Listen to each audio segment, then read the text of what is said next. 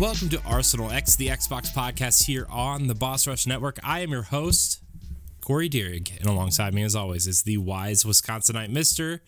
Jesse Douglas. Hey, hey, hey. Oh, my gosh. Oh, my God. Just...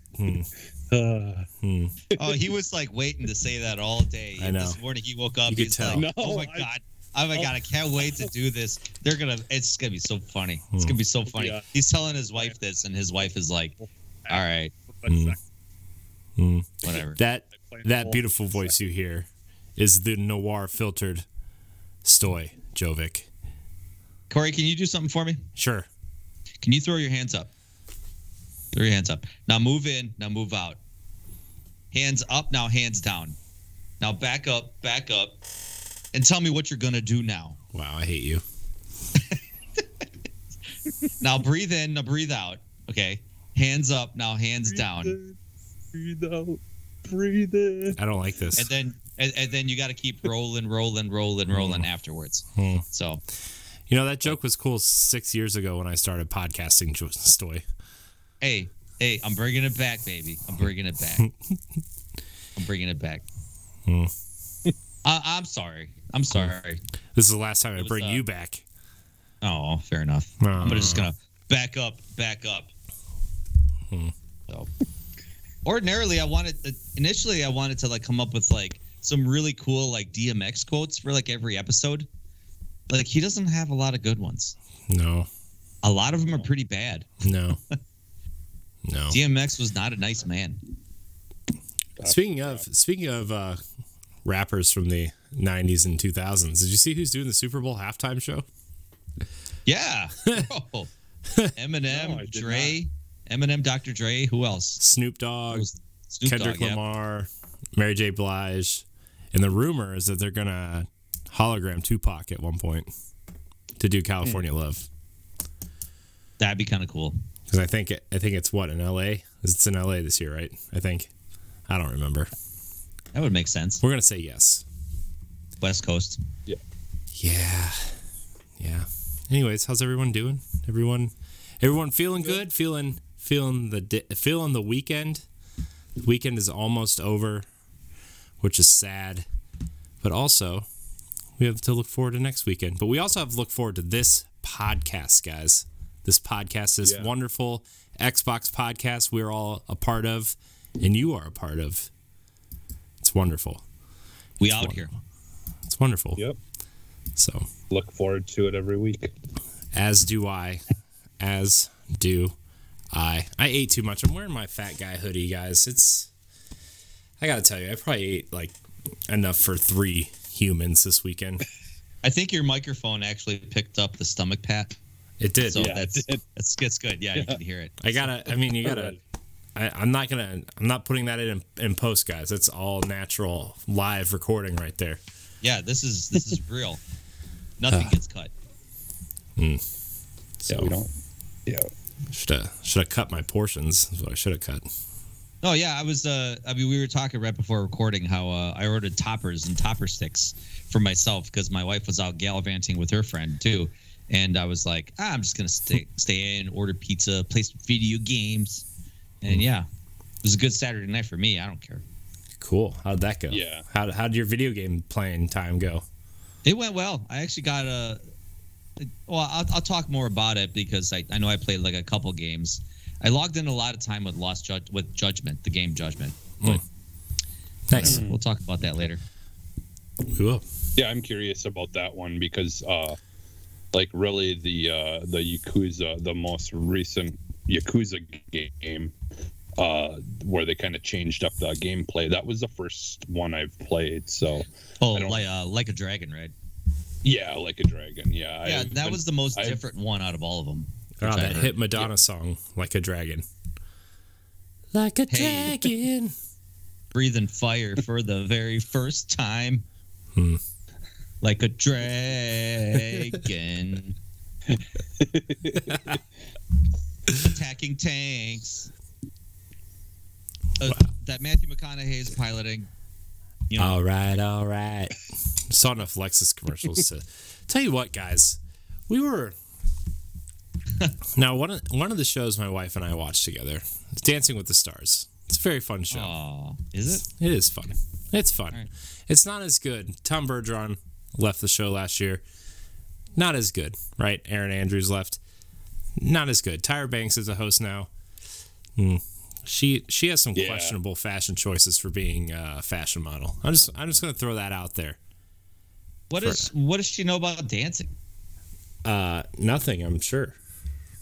Okay. Well, so, but anyways, it's I've heard a lot of people aren't watching it because of her.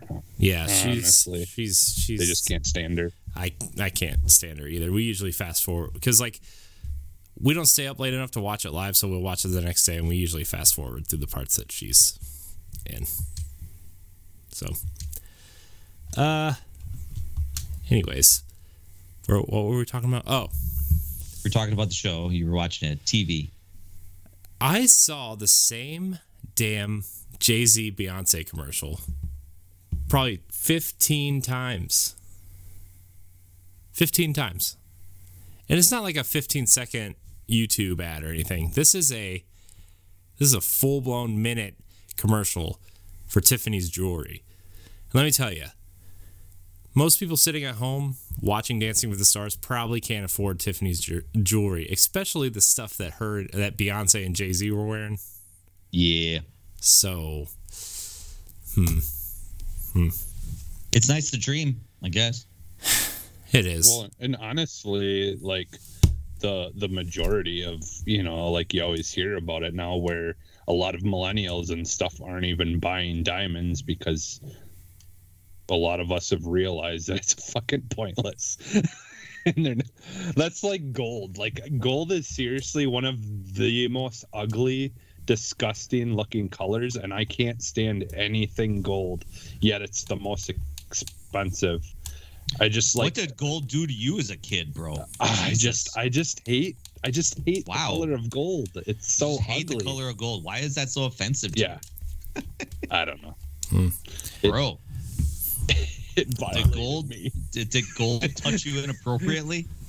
Yeah. Show Stoy on his Tifa doll where the gold touched you. Show me on the Tifa doll here where the gold man touched you. Right under the eyes and right down by your. Oh, yep. Poor Jesse. Poor Jesse. Speaking of gold, guys. Speaking of gold, this is Arsenal X, the Xbox podcast, part of the Boss Rush Network, where each and every week we come together with our friends from around the internet to talk about everything we love about Xbox, including news, rumors, Game Pass, and your questions. You can email the show at arsenalxpodcast@gmail.com or leave a comment on the latest video episode. If you're listening on iTunes, please leave us 5 stars and a nice review. Join our Discord. Follow us on Twitter at Boss Rush Network, and you can find all of our shows on bossrush.net. We're going to jump in to what we've been playing. Stoy. Yes. Stoy. We're going to go your way first. What are you playing? Tell us about I Am Fish. No, I'm just kidding. I'm just kidding. No, I'm just kidding. What are you? I don't want to talk about that game again. Yeah, what are you? You're bringing up trauma. I don't want. Just. Right here is where I Am Fish violated me. Anyway, I downloaded Sable, and after an hour and a half, I deleted it. That game was fine. I knew once I finished my playthrough of it, I was never gonna play it again. What was it fine though? I feel like it's not fine. I feel like it's less than fine. Well, okay, the premise of the game, like, have you played it, Corey? It sounds like you played it. I've played a little bit of it. Not enough to, like, make a full judgment on it, but I have to play through all of it because I'm doing a thing with friend of show, Colonel Panic, on it, and it's just... Oh, good luck, man. It's rough. So I got an hour and a half into it. I got out of my small village to start my little pilgrimage, so to speak, of the game. So basically, like, you're the the sand people in Star Wars, right? Mm-hmm. So you are the sand people because everyone's wearing masks that look like the sand people, and you are in this small, tiny little village, and you have to go on this pilgrimage or something like that to find yourself or whatever. Mm-hmm. I've heard this trope before many times over, but it's got this like kind of pencil art design. And when the colors are out, the colors are pretty damn amazing. But the majority of this game is not played with color. Like, it's this weird like sepia tone, black and white, grayish looking color palette, which is like, I understand it's got a day and night cycle, but it seems like this game is played mostly at night. Mm-hmm. Anyway, it's all text based. There's a story, there's dialogue. It was just too boring. It didn't hook me. It didn't have this is why you're leaving the village, or this is why you're going on your pilgrimage, or this is your end goal. There's no like overall like here's what's happening in the world around you. There is a little bit of mystery because there's like derelict spaceships all over the place, whatever. So that lends itself to the mystery, but I don't know. It's just like it was just boring. Like it didn't hook me. It didn't even intrigue me in the first like hour and a half. And I played a while. Like I said, I tried, and I was like, I'm never gonna play this ever again. I just deleted it. I played it when it was in beta, or like during when they had all the demos out and stuff. You mm-hmm. basically could play the whole beginning of the game, and then I just was like, I wasn't really enjoying it, and there was some clunkiness to it. And I thought, well, maybe when the full game comes out, a lot of this will be fixed. Now, some of the the clunkiness is still there, dude. Yeah. The thing that bothers me the most. Sorry, Jesse, I didn't mean to cut you off. That's all right. But the thing that bothers me the most is like, there's like this weird frame rate issue. It's not that the frame rate slows down, but it almost like, it stutters in a way that makes you feel like it like rewound itself like 10 frames at mm-hmm. some point. Yeah. And it's like I can't. Like, I wonder if it's almost on purpose. I wasn't sure though, like cuz like I could see it trying to be on purpose, but at the same time, it just does not look natural. And like the mechanics of that bike thing, that speeder thing that you're riding, it just that felt really clunky too. Like it is almost digging into the ground and kind of not really going fast enough. Mm-hmm. No, you get the new bike, because you end up building your new bike, and you give it a name because the machine speaks to you or something, and that's faster, significantly faster than the bike that you had in the beginning, because that thing was a piece of trash, but. Yeah. It's got the same clunkiness. If anything, it's actually more clunkier because you're moving faster now. So like trying to turn on that thing, like all of a sudden you start spinning out of control, and it's like I just want to turn left, bro. Like why are you spinning like crazy? Mm-hmm. So, but it's a very desolate. I get what they're going for with atmosphere. It's very desolate, but it's just. I think the minimal art style is not helping it be like really good looking for me, where it's like, wow, that's beautiful. Wow, that's beautiful. Like it's just eh. Mm-hmm. Mm-hmm.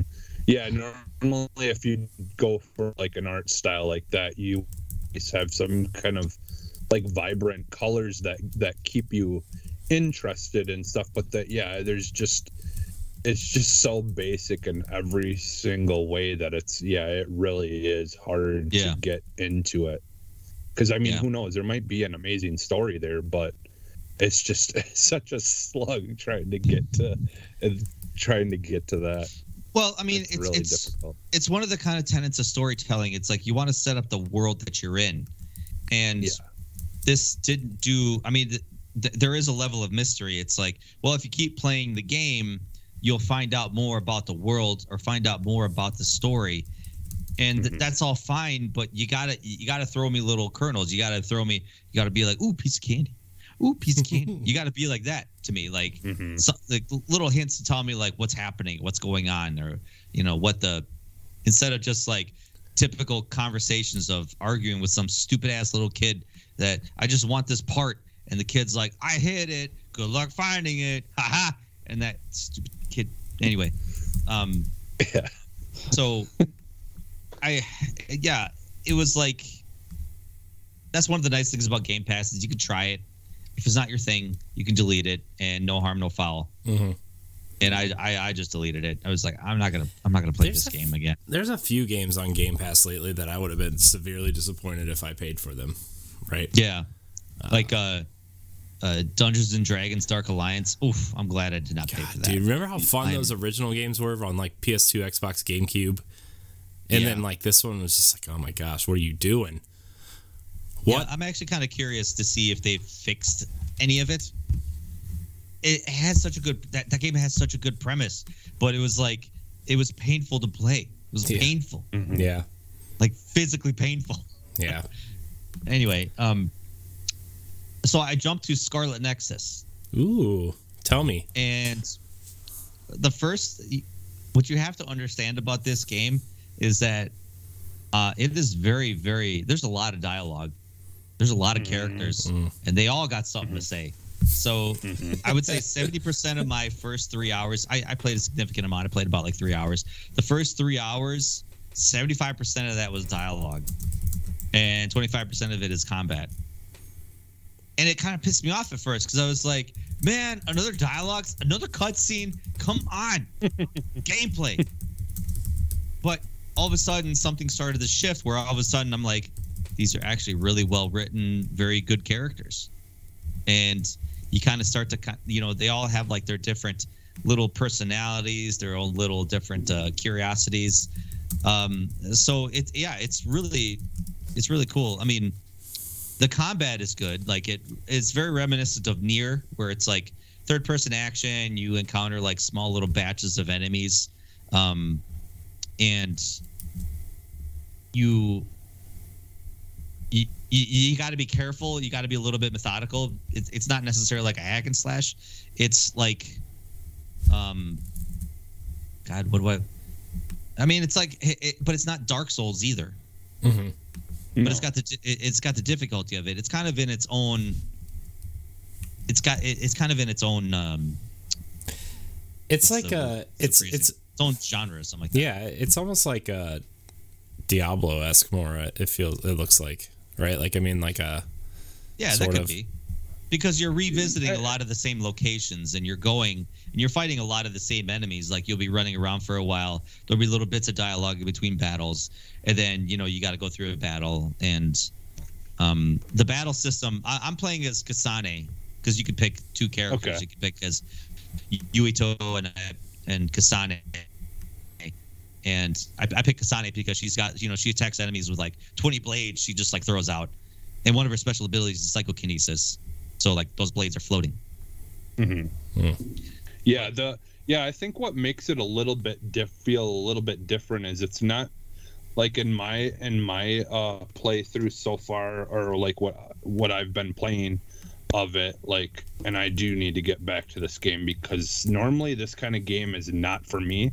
But this game just did so many things impressively, and even things that I normally hate in games, like you said, the dialogue and all that stuff. But I've actually been enjoying getting to know these characters. But like, it doesn't focus too much on like combos like you would in a fighting game, where it's more about juggling your abilities. You know, like, and I think that's what's a little bit different from normally these kind of games. I feel like, you know, like try to do combos, like your Bayonettas, and they, you know, that's all based around combos more than it is about using all different kinds of abilities to kind of chain together attacks. Yeah, and you know, depending on the meat and bones of the combat in this is the party and who you bring with you. So, for example. Everybody that you're with, you're part of these like super soldier groups, where you all have these special abilities. So like Kasane has this ability of like telekinesis. So like you can actually like pick things up. You can pick up objects in the environment and like throw them at your enemies as part of your attack, which is really cool. But like you could couple a lot of abilities with your teammates. So for example, you can have a teammate with lightning abilities. Have the, you know, electrokinesis or something like that, and then your attacks can be electrically charged. If you say, for example, grab a telekinesis structure that dumps water on your enemy, and then all of a sudden you end up syncing with your partner with electrokinesis, and now all your attacks are lightning, and you're just banging down the enemy's life bar from there. Or you get them, or if they're like oil-based enemies, you have a pyrokinesis, pyrotechnic type person. You chain your combos together or your attacks together. Now it's like you're doing double the damage. So that's where a lot of the kind of combat, as it gets going, that's when it starts to kind of become more fun, as opposed to the beginning where it was just like basic attacks, whatever. But there's a lot to learn as you kind of get into it, but it's not like hugely difficult or like, it's like the tutorials they give you. It's like almost every battle, it starts with a tutorial, but it's like it's just basic stuff. Like, it's not like, oh wow, I got to remember these crazy button combinations or these crazy little button configurations to remember how to do things. No, it's actually pretty simple. But ultimately, like I said, I was a little bit put off by the amount of dialogue, but all these characters in there are really well written. I think well acted. Kyoka is my favorite character right now. She's kind of the mother hen of the group of my platoon, so to speak, and she's really nice. She's always like, hey, I just care about everybody. I want everybody to get along. And Shinden, who's an asshole, he's just a dick just to be a dick. He's like, I'm better than everybody here. I had to work hard to get here, and what are you guys? You guys are a bunch of chumps. Like, shut up, Shinden, you asshole.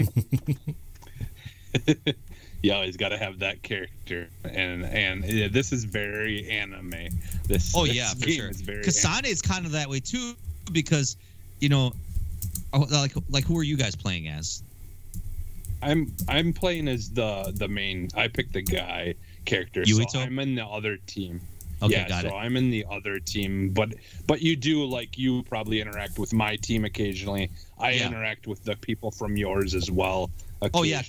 Oh, yeah, Kasane interacts with Yuito a lot because in my storyline, like, Naomi, who is Kasane's sister, kind of has a crush on Yuito. So Kasane's like, well, I got to make sure this guy's up to snuff, so I got to start asking him questions about, like, who are you? What kind of man you are? And this and that, whatever. But Kasane's kind of a bitch where she's just like, I don't care about anything.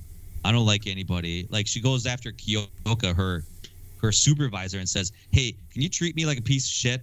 Okay? Stop treating me nicely.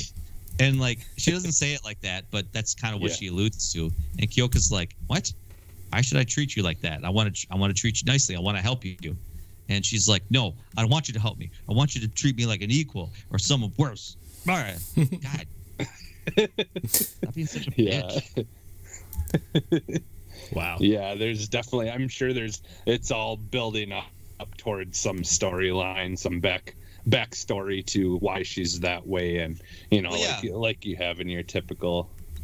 Yeah, I imagine she has some deep-seated trauma, or there's a reason why she is this way, and it's you got to get to that point when you get to that point. I talked about this with Laron a couple weeks ago about Shion from Tales of Arise. She's kind of that way, very standoffish. Yeah. Doesn't want to get close to anybody. Just want to be friends with her. Just, I'm here to do a job. That's it. It's like, okay, kind of a bitch, but there's probably a good reason. So yeah, I hope a lot of people are picking this game up and trying it on Game Pass, because that game was a day one purchase for me. Like, it just went against everything that I normally would be interested in, but something about it was just really, really fascinating to me, and I'm glad that I bought it. Yeah, I didn't purchase it. I was like, I had every intention of doing so. I was like, I'm just gonna wait. Pat on our podcast really enjoyed it. He had good things to say about it, and I was like, I'll pick it up. And then all of a sudden, I see this drops on Game Pass, and I was like, oh sweet, like perfect. Like, once that announced, I went to my Xbox and I just downloaded it right away. So yeah, that's awesome. I'm glad you're playing it, giving it a shot. Yeah, for sure. I mean, I knew I would enjoy the game. It's just to what level. Mm-hmm. I mean, I don't know yet. So far, I'm really invested in the characters. But yeah, so mm-hmm. if you don't mind dialogue, we're talking a lot of dialogue, you know. So if you're a fan of Tales games, you'll be a fan of this. Mm-hmm. And there's romancing and stuff like that, and characters in it and stuff like that. It seems like because yeah, like you can pick like once there's like a main base that you stay at. Yeah, the bonding experiences. Yeah, where you can go on dates or walk around or sit down and have dinner with people or whatever, you know, whatever they're doing. But yeah. It's like I said, it was funny because it just, I'm like, I know this is like something I normally would never have interest in, but I was like so excited for this game. I think what really did it for me is Xbox really giving them a chance to do a deep dive into this game before it came out, and the people who made the game just seemed really cool and just like. They really had a lot of passion for making this game, and I just wanted to be supportive of that, and you know, and Xbox kind of standing behind it. So, Jesse, you are a man of high caliber. If only I could be half the man you were. But wow. I know Xbox talked about being more committed to. You know, Japanese developers and the Japanese audience, and I think this was a smart move, timed very well, especially since Tokyo Game Show was this past weekend. So yeah, it was a good announcement for that too, like tying it into Tokyo Game Show. And I don't know, it seems like Bandai Namco is doing a lot of, they're almost kind of filling like a AA space. It's not, it's like in between AA and AAA, right? With Tales, kind of seems like it fits that, although. Like, I know it's a big game and everything, but it's. I don't know. I was thinking a lot about AA games and how we kind of don't really have any. And, like, Embracer Group is, like, one of the only publishers who's really taking on that AA space with Darksiders and maybe Saints Row, although the new one looks kind of like it's... Devolver Digital kind of goes in that route. You know, you got, like, Shadow Warrior and... Yeah, that's true, too. I always think of Devolver as kind of like the crazy indie people, but yeah, they do kind of fill that AA space a little bit, too. So, yeah, for sure. But it's nice to see games like Scarlet Nexus and Tales and stuff exist in that. Maybe it's not like a $200 million game, but it's, you know, still out there doing its thing. Well, I mean, if it hooks you, mm-hmm. like I said, I mean, this game did a really good job kind of getting me to really like the characters. Mm-hmm. You know, is everybody going to get that same experience? Maybe not, but you know, to me, characters are what make a good story. You could have a really kind of basic story mm-hmm. of just like blah blah, so and so evil demon trying to invade the world, whatever. Same trope I've heard multiple times, but if the characters are good, well written, make me care about them, like that's what sells a game mm-hmm. for me. Yeah. Yeah. And those animations of your like comboing those special ability attacks are so amazing. Oh like, yeah, Kasane's got the one where it's like the special move where it's like you can kind of telekinesis lift them up, and then she kind of like grabs it like a rope and then she slams them down. Bro, yeah, it's good shit. Yeah. Good shit. Yeah. So. And, like, anyway. When you could have just, like, vehicles and shit just come out of nowhere and, like, smash them over the head. Yeah, no, like, it's definitely really good. But otherwise, yeah, I mean, I played Judgment. I played Steel Assault on the Nintendo Switch. That was good. So that's what I played this week. Nice. Jesse, what did you play? Anything interesting, fun, weird? I mean, kind of. Obviously, like I played the some more of the Halo beta stuff, mm-hmm. and then I you know my typical grinding out the battle pass on Fortnite. But the only other game that I really picked up this week and tried some of the you know something new was the Mighty Goose. So.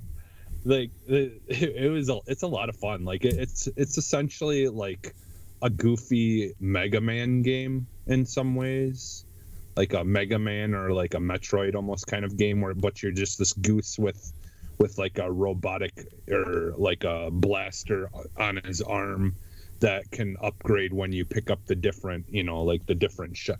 It's, you know, like your typical shoot 'em up, like sideways scrolling shoot 'em up. Gotcha. Yeah, Steel Assault is kind of that way too. So yeah, I'm glad to see like this subgenre is still like kind of popular.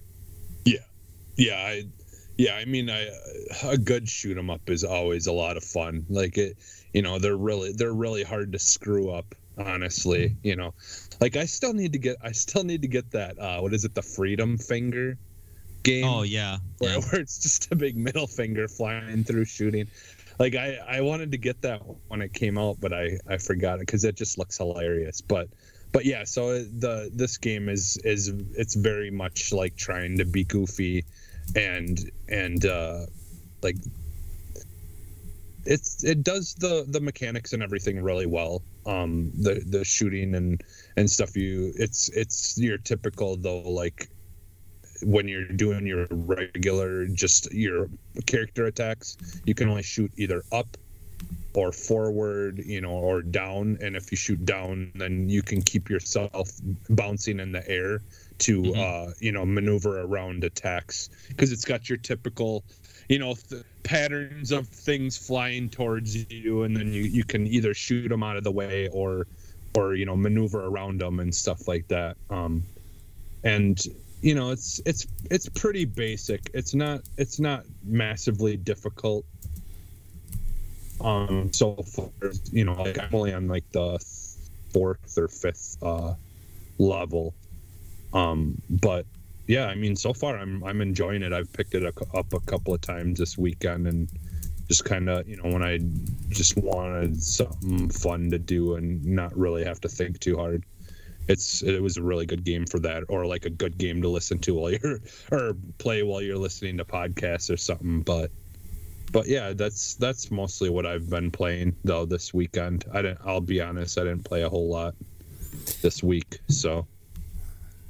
Okay. God, it seemed like it took up a lot of time compared to you. I mean, well, the only other thing I just wanted to touch on really quick, and I don't know if either of you guys had watched Squid Game at all on Netflix. But I heard it's weird. I finished that more recently, but yeah, like I didn't even honestly watch anything much this week. Normally I would do a lot of watching, but I just kind of was the only thing I really paid attention to this week was the whole, you know, stuff going on with Britney Spears and how that seems like it's finally gonna be over. It's not, because Dancing with the Stars next week is Britney week. They all have to dance to a different Britney song. Well, no, I'm just saying the conservatorship. I know what you mean. I was just yeah. I was being like this jerk. But no, like I'm sure there's gonna there's gonna be a lot of stuff about her because, you know, of everything happening. And # free Britney. Yeah. So. But yeah, that's been my week. Nice. Well, Jesse, like you, I haven't really played much because I've been working a lot. And every time I get a free second, I'm like, I should probably take a nap or, you know, bathe my child or feed it or, you know, make sure it doesn't fall down some stairs or something. So, but I did play a little bit of the Halo Infinite big team battle stuff. I gotta tell you, man, every time I play Halo Infinite, it feels better. Like, it feels better and better every time I play it. I have a lot of confidence in this multiplayer. And, like, I feel like even if the campaign turns out the way that Halo 5 did, or even, you know, Halo 4-ish levels, which, again, I'm going to go on record again and say I liked Halo 4's campaign. I liked it a lot. I'm going on record to say I liked Halo 5's campaign. I liked playing Halo 5's campaign. I still don't know what happened. I played through it 3 times. So, but even if the campaign goes that route, like I still think that Halo's going to just be a massive juggernaut on Xbox. And I don't know if you guys saw the Digital Foundry video on Halo Infinite, but even on Xbox One X, it runs at a clean 60 frames a second at 1440p. Wow, that's actually pretty impressive. Yeah, so this game is getting it to run 60 frames a second past 1080p is like, yeah. Damn. Yeah. That's just going to be overheating. Yeah, so it's cool. It plays like a dream. It plays like I played it at 1440p 120 on my TV, and it's just like, man, smooth. It is smooth like butter on a hot steamy roll right out of the oven. I do like hot steamy rolls out of the oven. Yeah. But like the weapons feel good. Like it just feels good. You know how sometimes you just sink into a game and you're like, oh yeah. Are you using the grappling hook a lot? I mean, I'm not using it a lot because I'm not used to that mechanic, but when I do use it, I'm like, oh yeah, this thing exists. I'm gonna just pull everything towards me. And like I know I've been reading it's been kind of divisive amongst the community because like you get some people that are embracing it, and you got the purists that are just like, well, whatever. It's gonna be that thing. It's gonna be one of those mechanics where if you don't embrace it, you're just gonna get slaughtered. Yeah, it's gonna be like the building in Fortnite. I feel like, or if you don't get good at it at some point, or at least halfway decent, you're just gonna get slaughtered.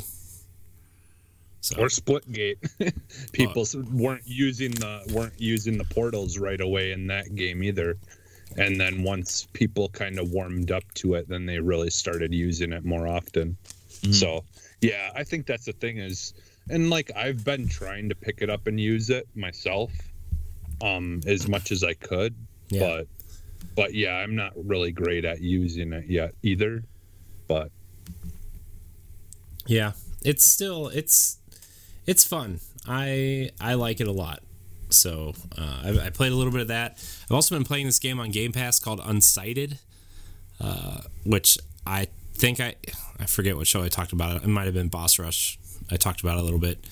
But it's like I don't know if you guys played Crosscode at all. It's like a mix between Crosscode and Hyper Light Drifter. It is so much fun. I've played about 30 minutes of it. I haven't played that much. I just wanted to play it because it looked awesome. It's available on Switch and Game Pass. I don't know if it's on PlayStation or not, but it is. Graphically, it's awesome. The music is cool. The sound effects from the weapons feels really good. Like the monster design is actually really cool. It's really, really cool. You play as this girl, and she gets some kind of weird powers from touching a crystal, and her girlfriend disappears, and you're kind of like searching for her girlfriend. At least that's what I got from the early moments of the game. But it's so cool. I highly recommend it, especially if you have Game Pass or if you want to play it on the go. It is on Switch, so check it out. But that's kind of all I've been playing. No Destiny this week, guys. Write that down. Are you guys not like recording this week? We are. It's just we're hitting that end of the seasonal story arc, because like the first 7 weeks of a season are the seasonal story arc, and then this season is 6 months long instead of 3 because they delayed the Witch Queen. So, but yeah, we're like the haunted the Halloween event is coming up, and we're gonna check out the haunted lost sectors instead of the haunted forest. Thank God they got rid of the haunted forest. Oh my God, haunted forest is awful for anybody who played Destiny the last couple of years. You know what I'm talking about. Take your word for it on that. Yeah. But that's coming up. But the big event for Destiny this season is the Bungie 30th anniversary event, and they still haven't announced everything for it. But there's Halo stuff involved, so. One of the cosmetics for Titans is a needle or shoulder pad, where like the shoulder pad just has the purple spikes sticking out from the needler. Looks super cool. One of the event's exotic weapons is rumored to be the Halo 1 Magnum. Sick. So yeah, they're also bringing in a new dungeon, so we're just kind of waiting on that. This is kind of like the downtime, I would say. So, Yeah, no Destiny this week. Feels weird. Does it feel good though? Honestly, kinda. I actually got to do other things a little bit. I mean, like, when you run a Destiny show, it kind of feels like a full-time job trying to keep up with that game. And it has its pros and its cons, but, you know, now I actually played other things, and it felt weird playing other things, especially going to Halo from Destiny, and it's like, oh man, this is like... I was going to say, that's got to be way different. Yeah. Yeah. So... Yeah, I say that just because, like, when I, you know, like, get into the whole thing of you know, knocking out the battle pass and Fortnite, dude, by the time I finish it, I'm so done with that game. Yeah. And I do not want to play another single second of it because it just takes so much to get that done. Right. But. Right. Well, speaking of... games, guys. Speaking of Xbox was at Tokyo Game Show this year. Big presence. Felt like bigger than normal, right? Mm-hmm. So we're gonna jump into the news. Tokyo Game Show 2021 recap. We're on the on Xbox Wire, kind of recapping this. So if you wanna follow along, we're gonna kind of go through some of the things they talked about. Cloud celebration with. Japanese Minecraft creators. They did a cool little thing with Minecraft and the creators over in Japan. It was cool. They revealed the Forza Horizon 5 PC specs. So if you're playing on PC, you can... Can I just say, going back to Minecraft, that probably out of all the acquisitions that Microsoft has made in the last, like, couple years, Minecraft was probably the best. Mm-hmm. I mean, Bethesda was good. But Minecraft was probably, at the time, the smartest acquisition they could have made. Smartest and the best use of their money, because the amount of things that they're doing with Minecraft as a whole is just amazing. It's just cool what they're doing, right? Like, it's just, you know, they've really... I feel like they've really created something where, like, yeah, okay, Minecraft, you go in, you create things, whatever, but they've really done... a lot of expansion on the idea and really made that community, like, because remember when they bought Minecraft, everybody was like, oh, Minecraft's dead because it's nobody wants to be held down by Microsoft or whatever, but they've really done a good job of, like, embracing the community and making it, showing off what the community can really do with it. Yeah, very community friendly. And like we're going to talk about it later in our episode, where they're actually using that game or the Minecraft engine for, like, job interviews at Microsoft, where it's especially for people that just don't perform well at interviews. It's like, okay, let's put them in kind of these Minecraft little game modes to see how well they do in team building atmospheres or leadership opportunities or problem solving. Like, and it's like going to a job interview and playing a video game, playing Minecraft. Like, yeah. That's it's amazing to think, like, that's where we're going right now. That'd be really cool if my job interview was in Minecraft. It'd be pretty sick if my job interview was like that. Yeah. Well, and they, you know, and, like, not to mention all the cool stuff that they added to it, where people were getting a chance to learn about different stuff, and, you know, like, they had I played the Marine, the one that was, like, about the Marine life and stuff, where you kind of got to go through, and there was different kinds of fish and like different things that you got to learn about, and, like, the different outfits and things you'd wear to go scuba diving, and, like, there's some really interesting stuff in there. I honestly wouldn't mind doing some of that stuff more, but yeah, I mean, you have people, like, trying to recreate the actual entire Earth, like, make it 1-for-1 inside of Minecraft, and, like, that's just wild. Yeah, it's crazy the stuff that, you know, like, people are able to do in that game. Yeah. Anyway, moving on. Yeah, cool stuff from Minecraft. They talked a lot about bringing cool games to Game Pass, right? Scarlet Nexus was a big one that we talked about earlier. I feel like that was probably one of the biggest announcements to come from Tokyo Game Show. Was that it was for sure. What was that game? That AI game, Sonium Vials, Mighty Goose, and then they announced that the Final Fantasy Origin demo was coming to Xbox this week, and I just downloaded it because I think I want to play it a little bit this week and maybe talk about it on next week's show. Are you talking that action one? The one that the Ninja Gaiden team is making, or the Neo team? Right, yeah. So we're here to kill chaos. Yeah, chaos. Where's chaos? Yeah, to kill chaos. Because this update is supposed to be coming out. I think they're updating the demo, and I think they definitely said there's significantly less mention of chaos in this demo. So.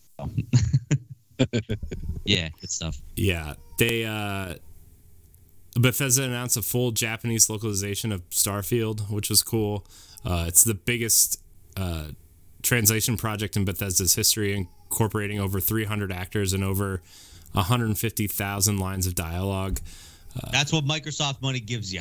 Yeah. That's what Microsoft money gives you, because ordinarily I don't think Bethesda would have done that, but now that they got that Microsoft money, it's like, all right, we'll do that. Got to tell you, Microsoft, we're for sale. If you need podcast, if you need to replace Major Nelson, right? We're for sale. You want the greatest Corey up there telling you why Xbox is the best system to play on right now. Corey's your guy. Me, pick me. And I'm just gonna be your hype man in the background and be like, "Yo, no, you guys are coming with me. Move in, now move out. Hands up, now hands down." I hate you. Last time. Sorry. No, it's not. I feel like it's coming at least two more times. No, I mean, there's so many other different lyrics that he's got. So I'll come up with something. So many more bangers. Oh yeah. They also confirmed that Redfall is getting full language localization support. Also coming to Xbox and PC in 2022 for in Japan. Phil Spencer talked to Shinji Mikami about, Tango Gameworks and some of the games that they're working on. Also kind of confirmed that there's an unannounced project going on over there. After, Evil Dead 3. What? At least I think it's Evil Dead 3. Evil Dead? You mean Evil Within? Evil Within, that's what I meant, yeah. Could be Evil Dead 3. Oh. Evil Dead 3 is just a video game now. Yeah. Evil Within, because they confirmed that the director of Evil Within 2 is working on a new unannounced project. Mm-hmm. So it's like, Evil Within 3 would be nice. That. I feel like people really like that series, and I feel like when they announced Ghostwire Tokyo, as much as people like new IP, they were kind of disappointed that it wasn't Evil Within 3. Oh, yeah. So yeah, I actually, that's going to be a game I'm going to pick up this week because, I mean, I have it.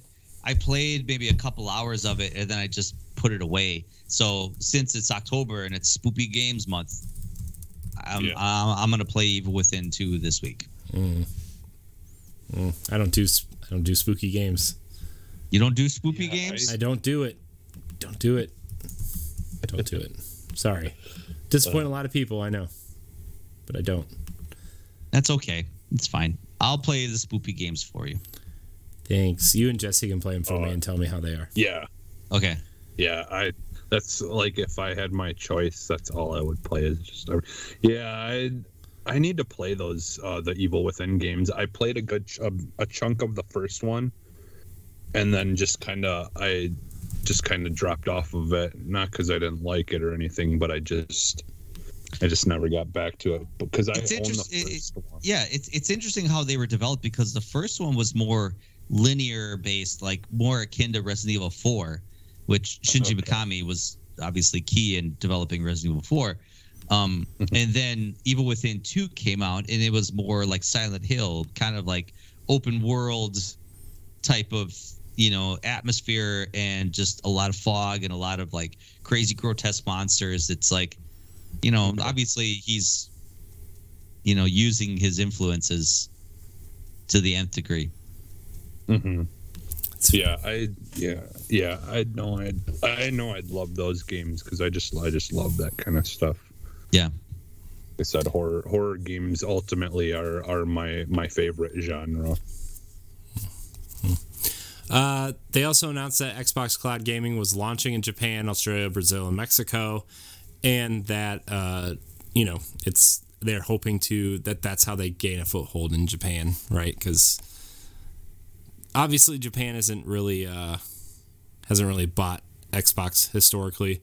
Although I think the Xbox Series consoles are doing way better than the last couple generations over there. So, but they've also talked about they're experimenting and experiencing some things with ID and Xbox teams from the Asia region, right? So, including Japan and Korea.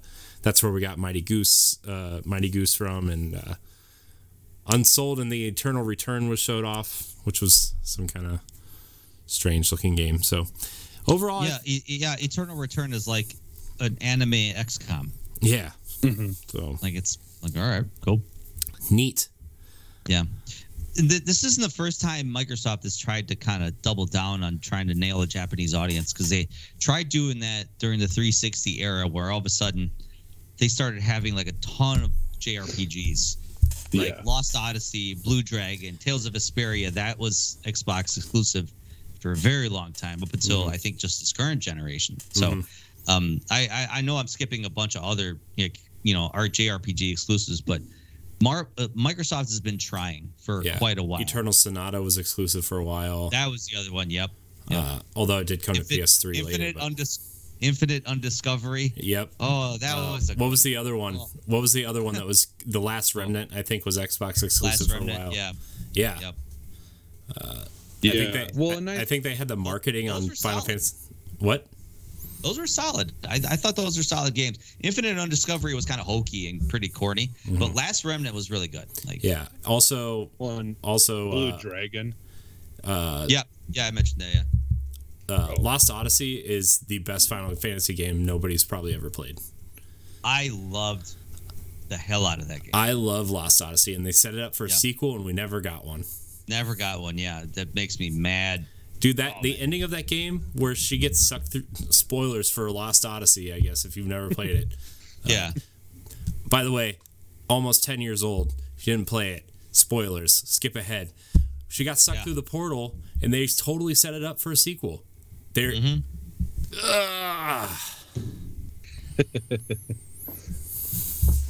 you know what? It's backwards compatible, isn't it? It is. It was free for a long time. Yeah. So, Lost Odyssey. If you like JRPGs and you have an Xbox, please buy the game. Yes. Because Mistwalker is now making iPhone games. Because you didn't buy Lost Odyssey. It's your fault. Or The Last Story on Wii. You jerks. Also I bought The Last Story on the Wii. I bought that one. So do I. I have the art book and everything. Oh yeah, I got that extra edition one anyway. Anyway, so yeah, so I think now with I was assuming when we talked about the whole couple episodes ago, we talked about what their acquisition was going to be. I was hoping it was going to be some sort of Japanese developer, or it was going to be Sega or something. I know. Like that, I thought they were going to announce some sort of big partnership, at least with Sega, or bringing more Atlas games to Xbox, or even buying someone like a small Japanese studio or something. Yeah, but didn't look like we got that. Got that this time around. Maybe they're saving it for the XO event this year. Mm-hmm. Which is where in London? Is it in London this year? Is that what we decided? We decided that? Did we make that up? Did I make that up? Yes, we're a team, Stoy. If I say something, it is a we. Okay. Right. Yeah. So overall. Yeah, but I. Oh, go ahead, Jesse. I was just gonna say. I think part of the thing with them doing better in Japan and stuff like that is I feel like the last two consoles, they didn't really sell in Japan right away. Especially Xbox One didn't start selling over there until a year after it came out. It was like a year and a half until they finally even got the chance to buy one if they wanted. And when you got another console out, you're not gonna be like, oh, I'm gonna wait a year and a half when I could just get a PS5 or 4 now, you know. So yeah, that like that helped them a lot, because it was pretty shortly after the Series X came out that they had already surpassed any Xbox One sale numbers in Japan, like right away off the bat. So yeah, they're definitely selling way better there. Yeah. Plus, like, I think a lot of people, we all talk about this Series X and how great it is. I think a lot of people underestimate the Series S. Right? Like that is a really nice little box. I play it. Yeah, I play it a lot. I'm thinking about getting one myself just for the hell of it. Yeah. Just to have it. Like, yeah, I know that's like kind of like, you know, seems kind of stupid to buy two of the same system. It's not stupid. In your house, but trust me, but I don't care what people think. Listen, Stoy, let me tell you how stupid it is. I got it. I have a Series X in the living room and a Series S in my office. And let me tell you, not having to move and unplug everything and just, you know, having it in a space where I work and then I'm like, oh, I'm tired of my desk. So I go sit on the couch, turn on another box. It's very nice. Sick. I'm thinking about buying another one for the bedroom. I'm in that one. Your wife cool with that? We won't tell her. I don't care. I don't care. I pay taxes in this house. This is my house. Do what I want. America. This is America. I can put an Xbox in the bedroom. I'm going to put an Xbox in the bathroom. So when I take a dump, I'll play some Halo. Yeah, my dumps are always in 4K. 4K, 6 frames a second. I tell you what. My dumps are at 120 frames a second. Smooth. Ooh, I don't have 120 frames a second dumps in my house. Oh, God. Anyway. So, yeah, otherwise, pretty decent showing of Xbox stuff at Tokyo Game Show. They made it a priority, and I think they delivered on a lot of what they wanted. Yeah, for sure. For sure. I can't wait to see what else they have coming this year. So, speaking of what's coming this year, guys, the Game Awards are coming up in December. But the rumor is... December 9th. Yeah. The rumor is that Hellblade 2 is being planned to be re-revealed at the Game Awards this year. Hopefully with some gameplay instead of just a really cool CGI trailer. Yeah. The trailer was cool, though. Yeah, it was. It's cool. This is from Pure Xbox. With E3 and Gamescom out of the way, what's next? Why, the Game Awards, of course. The show has been confirmed to be airing on December 9th and will be taking place as an in-person event at the Microsoft Theater in Los Angeles. If it's at the Microsoft Theater, you should think Microsoft should have a presence there, right? You think? The possible appearance was claimed by Jeff Grubb on the most recent episode of Defining Duke podcast. A discussion arose about how Xbox could be gearing up for some big announcements during the show, which Grubb agreed with and said he'd heard plans of Hellblade 2 being shown. Quote, I think you're probably right. I think Hellblade 2 is kind of the plan as well, but we'll see if that actually happens. They were thinking about doing the thing that they had after E3 with Paris. They were thinking about putting that in the show, but we're like, no, that's too much for you. Too much for you stuff. Yeah, it doesn't make sense. No, that's too much for you stuff. Yeah. So we'll just save that. Yeah. We'll just save that. Then we'll do something later in the year, probably the Game Awards, and that's going to be the plan. We'll see. Those plans could change. So I would really like to see what Hellblade 2 is. I've heard all kinds of rumors. I don't know if any of them are true. It could be an expansion of the ideas of the first game. It could also be, I've also heard that it's kind of like an open world-ish kind of game with dungeons where you kind of move through dimensions and kind of move through things, kind of like Ratchet and Clank. I've heard that kind of stuff. I've also heard that this isn't a direct sequel to the first game. Because it has to do with her psychosis story. I think maybe we talked about this at one point. Yeah, we talked about this once before because I think we debated whether or not this is a continuation or if it's some sort of like prequel or in a different, not timeline, but like you know, some of her other experiences with her psychosis. Yeah, like Senua isn't exactly this character. She's like a real person in a mental hospital or something, and this is just a different strand of her mental illness, right? Well, yeah, because in the first game they alluded to her father would lock her up like in a pit underneath the house and just let her sit there in darkness. That was a key gameplay feature that she talked about a lot and or she referenced in the first game. So I wonder if that's going to have some play with it, like, you know, like deep inside her memories or deep inside her psychosis, like she, I don't know, creates these big fantasy worlds or something like that. I don't know. I mean, I can't speak from experience, but you know, it's just what it is. Yeah, it's almost like Assassin's Creed, where you're, where she's putting herself into these characters in a different kind of, I mean, state. Is like, yeah, in a more serious and less ridiculous way, probably, right? I mean, I mean, you know, I mean, Assassin's Creed really does that pretty well, I would say. Whether you like how the new games are going or not, I feel like they've really done a good job of really transporting you into those worlds, and I feel like that's actually a really good comparison, Jesse. Yeah, for sure.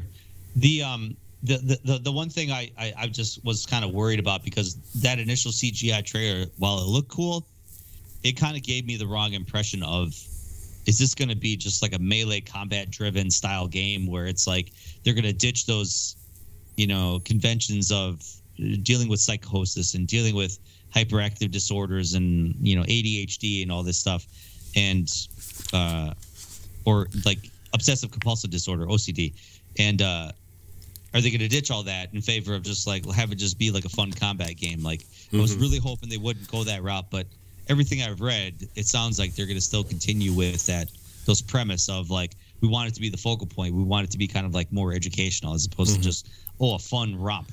Yeah, I mean, I feel like they could. I feel like they could possibly do have their cake and eat it too, almost, especially with like a Microsoft. Well, the combat was fun. The combat was fun in the first. It was, but I want it to be a little bit more varied, I think, a little bit, especially if they're going to make this game a bigger game. If they do make it bigger, I don't know if they are or not. Let's be clear.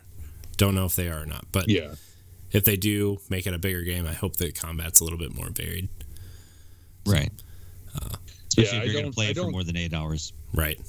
Yeah, and I don't think we have to worry too much about losing any of that, because they, like, from their diary stuff, they seem very adamant on like that being a main focus for everything they do. Like they're trying to use like the technology and stuff to like to get you know, help on people understand things and you know and stuff like that better when it comes to mental health. So yeah, that seems to be like their core you know, like thing that they're trying to focus on is that stuff. So yeah, I mean, like I could see them like doing more with the combat, but also like, you know, still making it very much about the mental, you know, health stuff. Yeah. But, what do you think? Yeah, I'm excited. What do you guys think we get at the Game Awards? Do you think we'll get like a story trailer? Do you think we'll actually get like a gameplay kind of trailer or breakdown or whatever?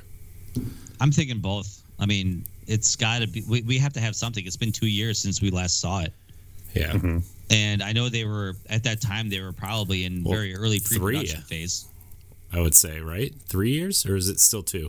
No, I think it was 2, because that was when the Series X was announced, and then, or not announced, but at least showcased. Yeah, like these are the games that are coming out in the Series X. So that was a big one that they showcased at the Game Awards. So yeah, I think it was the Game Awards. Yeah, but I think we could see both, but I do think that they are going to try to showcase a little bit of like what the console is able to do with the game, because, you know, like that's the thing, is there's still a lot of people who, you know, regardless of whether it's true or not, like a lot of people are still like saying, oh, we, you know, we haven't seen anything, you know, being done that differently or that proves that the these consoles are able to do anything. Yeah, either system, like the PS5 and the Series X, there really hasn't been that big groundbreaking, like this is the main reason why you need this system. Yeah, you know. But and like I was gonna talk about this a little bit. I didn't. We didn't really. I didn't really follow up with Corey. I don't know, Corey, if you want me to just talk about that whole chip thing, like that's going on. Yeah, go ahead. Like with the, well, yeah. So, okay. So like, this is partially why we haven't really seen a whole lot, is because the RDNA 2 versions of chips that are in the PS5 and the Series X and the Series S as well. Like these chips that are in them are very similar to what's in the new graphics cards that just came out, and there's some AMD based, or the DirectX 12 Ultimate upgrades that are coming later, or like later this year or possibly next year. But they're going to actually be able to up the performance of those chips by 4 times, so 400%, and like allow to do the upscaling and stuff of like textures and all of that way quicker and with less power and stuff like that. And so there's still a lot of stuff that's inside these consoles that hasn't even really been, you know, what would you call unchained? It? Like, yeah, unchained or whatever yet. Yeah. You know, so its abilities right now, like what it's doing right now isn't really a whole lot, but that's because there's still a lot that needs to be tweaked and everything. But, you know, like the PS5, you know, everyone points to the Ratchet and Clank, the going through the portals and stuff like that, as, you know, and then like I would say for Series X, it was the medium of being able to render the, you know, have the game running twice at the same time on one screen. I mean, you can't do that without a lot of power to be able to run the game twice. So, yeah, I mean, like other than those, yeah, we really haven't gotten a whole lot. But I think once Unreal Engine 5 is kind of like out and people have been able to work on that quite a bit and get used to that, mixed with, you know, these unlocked, you know, powers that are still inside the consoles that aren't being used. I mean, I would say probably within the next 2 or 3 years, we'll start to see a major jump in like what the games are doing. I'm hoping so, because, yeah. I mean, people always ask me like, oh, is it the right time to get a PS5 and a Series X? It's like, not really. Like, there hasn't been anything groundbreaking. Like, yeah, you'll get like a performance boost, like slight performance boost, but it's not like night and day. You know, like playing Black Flag on a PS3 versus a PS4, that was night and day difference. This time around, playing Valhalla on Xbox One X versus an Xbox Series X, not that much different. You know. Yeah. Yeah. I mean, sorry, Jesse. I got a Series X because like I wanted those nice kind of enhancements to the games I already own. Like, yeah, for sure. I mean, unless you're a huge fan of like the medium or Flight Simulator, like there's really no reason still. I mean, even like when the specs that came out for Halo Infinite, like there's really no reason to get a Series X or S yet, unless you just like want to have a new box, or you want those improvements to your old games, or you don't want to wait around and wait for like 1 or 2 minute load times. Like, yeah, those things are all very nice, right? Like, I think the Xbox Series X is the best possible Xbox you could own right now, obviously. But like, if you have an Xbox One X or even an S, like you're not really missing anything in terms of games yet. Next year you'll start, right? And I mean, you know, you don't know if you're gonna miss great games or mediocre games or whatnot, but like next year you're gonna get games, but it just depends if those are the games that you want, you know. So, yeah, I think I think honestly the main reason to have a new Xbox is, you know, like to future proof essentially, like, you know, because I imagine we're going to be in this generation for a while. I imagine it's going to be longer than average. Yeah, I don't think we see a half-step console either for longer than it was on the Xbox One. I think we're just going to keep getting. I think we're just going to keep getting iterative consoles at this point. Yeah, especially from Xbox. Maybe not PlayStation. Maybe not Nintendo. Right. Although I don't know how Nintendo goes back to making a normal console after the Switch. Right. Like I just don't. Yeah. But I think Xbox is the one company that's like, we're just going to make iterative consoles and everything's just going to work all the time, you know, and these are the specs for this version. This is the specs for this version. And, but like, you know, I think this is the point where generations go away with Xbox. Yeah. Well, and even like Halo Infinite, I think Halo Infinite is going to be a lot more like how Destiny is doing stuff, mm-hmm. where you're getting these big expansions to the story, and there just keep on adding story to it, and there never really is a numbered game again after it. Like I think it ends up essentially being that the Master Chief Collection is the, you know, like the test subject for having a massive, you know, one game that's got all these arcs and all these things inside of the one thing. You know, like I think that the Master Chief Collection is a bigger part of our future for Halo than we actually realize. Yeah, but Oh, go ahead, Jesse. Sorry. Oh, I was pretty much finished. I was just gonna say, I just think that our future is gonna look a lot more different from now, from here on. Yeah. Plus, like the way that. You know, we talked about this a while ago, Jesse, on the old version of the show, but like Xbox isn't about the console anymore. It's about the games and the experience, and you can play wherever you want, right? Like that's the goal for them, right? Steam, PC, mm-hmm. Game Pass, Xbox Game Pass, cloud gaming.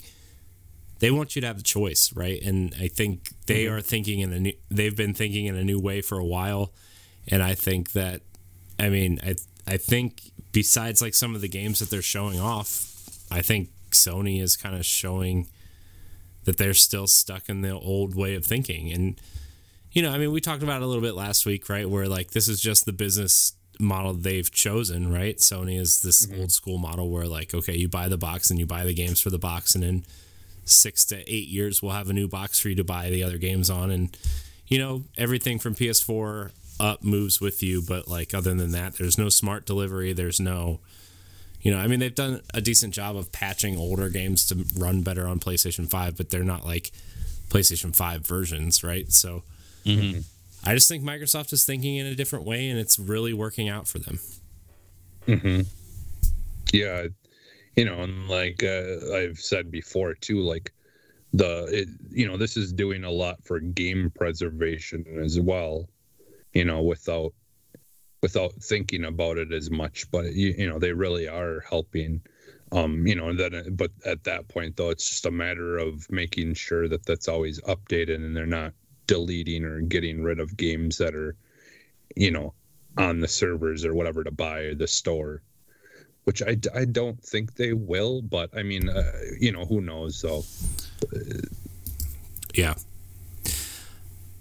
All right, we're going to move on to our last story. Xbox has a new statistics page being tested that can even track your game time. Some games do this already, I've noticed, but other games, sometimes I want to go check to see how long I've played in Destiny, and guess what? It doesn't tell you. It's very upsetting. You have to go to time wasted in Destiny to find out how many hours you've wasted in Destiny. I was going to say, this has been, like, especially, like, the time played, like, Nintendo Switch and has done that. Very openly, like you can even check to see your friends. Like I think my brother has like 540 hours on YouTube, for crying out loud. Like, bro, you can play video games on your Switch. You know that, right? There are other things to watch YouTube on. So this is from Game Informer. Ever want to know how long you've been jamming on a game? Xbox users are one step closer to readily available information as part of the console user interface. This feature is still in testing, but certain Xbox insiders can use the feature with a new update, which is still in the testing phase. I mean, I kind of like this because a lot of times, like, I want to know, like, statistically, like, obviously how long I've played games. Or, like, I always like that feature that games have where it's like, okay, this is how long you've played this game before. It's like, you know, have I wasted a lot of time? You know, I'll always check to see, like, the websites of just, like, or what game length or something like that, whatever, where it's like, oh, the average person will beat this game in 8 hours. So it's like, okay, I'll compare that with my time and stuff. But I imagine a lot of people will get into issues of, like, sharing this data with others. Mm-hmm. Mm-hmm. Yeah. So if you're playing, like, a game like Dead or Alive Extreme Beach Volleyball on your Xbox, you may not want to have that information shared with your friends. Mm-hmm. Well, and or maybe you do. You know what? I don't care. I have Dead or Alive Extreme Beach Volleyball 3 for my Xbox. I paid $70 for that thing because I had to import that shit here. You know what? I'm proud of it. I want to know. I don't care. I want to know how long Stoy's been playing butt bouncing bounce off or whatever. Is that a real game? Butt bouncing bounce off in Dead or Alive 3, Extreme 3. Oh, yeah. One where they're standing on the thing and then they, like, butt bounce each other off. It's butt like, bounce each other off. Yeah, yeah, yeah. It's kind of like bumper balls on Mario Party, but you know. I just learned something. I didn't know you were a man of culture, sir. I am. So, okay. Very cultured. Very cultured. That's what they say. I learned something today. It will be interesting to see those statistics, you know.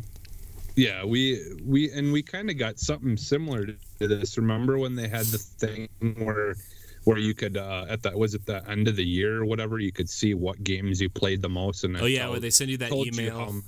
Yep. Yeah. Yeah. Yeah. So part of me wonders if that was some kind of beta form of this, like what they're testing, like, you know, like, because essentially they had to have something like this in your, you know, on your Xbox or something reading, you know, what you're doing to have that information to make that list thing anyway. So yeah, it's kind of like what Spotify does where at the end of the year they give you like, oh, here are all the genres that you've played and you've discovered like 20 new artists and you've played this artist the most or whatever. It'd be interesting to see, like, I'd be curious to see, this is a button that you've used most in all your games, you know, or, you know, you've had like so many hours playing online versus offline. Like, it'd be kind of interesting to see that. Yeah. Yeah. Yeah, that would, yeah. So maybe I can just share everybody how long I've played Destiny with my friends. You can just tell us. Do you want me to tell you the time wasted in Destiny? Let's figure it out. How long? Okay. I was going to say, do you think you've passed your Destiny 1 time played? No. By now? No, just because really? I don't have the amount of time. I don't have that kind of time to play anymore. Okay. But let's see. Here we go. But how long would you say, though, Destiny 1 was out until 2 started? How long was... That's what I'm wondering. Wait, what? Because I'm just wondering if, like, you may not have did it all in, you know, compact, you know, time period, but you may have played more just over an extended period. Because Destiny 2 has been out longer than Destiny 1 was, wasn't it? Isn't it? By now? Yeah, about, yeah. I don't know. Oh, that's why. Okay. Well, shoot. Hold on. Why? Is this not my name in Destiny? That's my name, right? That's not my name. Oh, my gosh. That's not my name. I hate that. Oh, there I am. Okay. I'm sorry. I had to wait for it to load my name instead of just hitting enter. Oh, God. Okay, so Destiny 1 on Xbox, I played 167 hours and 38 minutes. Wow. Destiny 1 on PlayStation. God. I don't know if I want to reveal this number on air. Do I want to reveal it? Okay. We're all waiting. We're all waiting. 1,481 hours and 39 minutes on PlayStation 4. Jeez. Lord. Good for you, man. Good for you. Destiny 2. You know what? You enjoyed it. I imagine you enjoyed every minute. That's questionable. In the beginning, definitely not. Yeah. When that first came out. No, it's more like the people with your raid team. You have that one guy that's like super serious about everything, and it doesn't get fun. Yeah. Destiny 2 on PlayStation, I've played 179 hours and 57 minutes, and then on Xbox, I played 316 hours and 56 minutes. So. Yeah, I played a lot of Destiny. It's all right. Yeah, I don't. It's all right. I'm just trying to think if there's a game that I've played that would. Well, if I added up all the hours that I've spent on playing Call of Duty games in the past, it would probably be a lot. Because that time when you were playing Destiny and you didn't really have anything that you had to worry about as much, and didn't have to, I would have spent a lot of time playing Call of Duty games in the past. I used to just do that for 10 hours at a time. Yeah, every day. I mean, we're at different points in our lives, guys. Just can't sit and play the games all the time. I feel you, man. I feel you. It'd be cool, though. Speaking of games all the time, Stoy, it's time for the segment, Pass It On. Game Pass announcements and what's coming to Game Pass this week. Stoy, what's coming to Game Pass? I only know of one so far, and it's Phoenix Point. Behemoth Edition. That's coming out. That actually came out already. Came out on Friday. But this one is kind of like an XCOM style sci-fi game. I think I talked about this last week, but as far as I know, Microsoft likes to kind of shadow drop games where they're just like, bam, here you go. It's true. Here's the Game Pass. The next big one that we're expecting is Back 4 Blood, which comes out next week. I already have it pre-installed or whatever they call it. Preloaded. Yeah, that's actually a really good feature. If you go on the Game Pass page on your UI, you can actually pre-install a lot of games right now, the games that are months in advance, out. So it'll kind of save the download time of when you're ready to play it the day it comes out. You can also do it from the Game Pass app where it says coming soon. You click on it, Back 4 Blood, pre-install to. You click it, and it says which console do I want it on? Corey's Xbox Series X, Series S, or One X. Man, technology sure is neat, isn't it? It's neato. It's pretty neat. But we did get a confirmation that The Good Life, I don't know if you heard about this game by Swery. I've heard of it, but I don't know. Apparently it's like a small town game where you're in this small town, you're a normal human walking around, and apparently at night everybody turns into a cat. And this game was announced in 2017. It was crowdfunded, and it failed at first, but it came back, and then I think was successful the second time around. I think Microsoft kind of had a little bit of support because Swery, this developer, is very well known for Deadly Premonition. So this game is slated to come out October 15th, and it's obviously coming to Game Pass. So if you like weird shit, this would be probably a game for you. Neat. There's another game too. I seen something about that was supposed to be coming. Drift Breaker. It's like Riftbreaker, Mac. Yeah, Riftbreaker with it's like some kind of a building type. I don't know what kind you'd call. I forget what. Those are called. That one's coming out. That one's coming out the week after that. We'll talk about that later, Jesse. Okay. Yeah, Jesse. Not gonna have anything to talk about next week because I'll be like, well, Jesse already blew the lid on this whole Riftbreaker game, so golly. So, but yeah, definitely the big one. Like I said, the only other one really that obviously came out a couple days ago, besides Scarlet Nexus, AI: The Somnium Files, which got announced too as well. That was made by the developers of the Zero Escape games. So, visual novel-based game.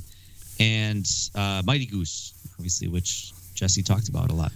Mighty Goose. Yeah. Mighty Goose. Download it. Good stuff. All right. Well, so that's what's on Game Pass.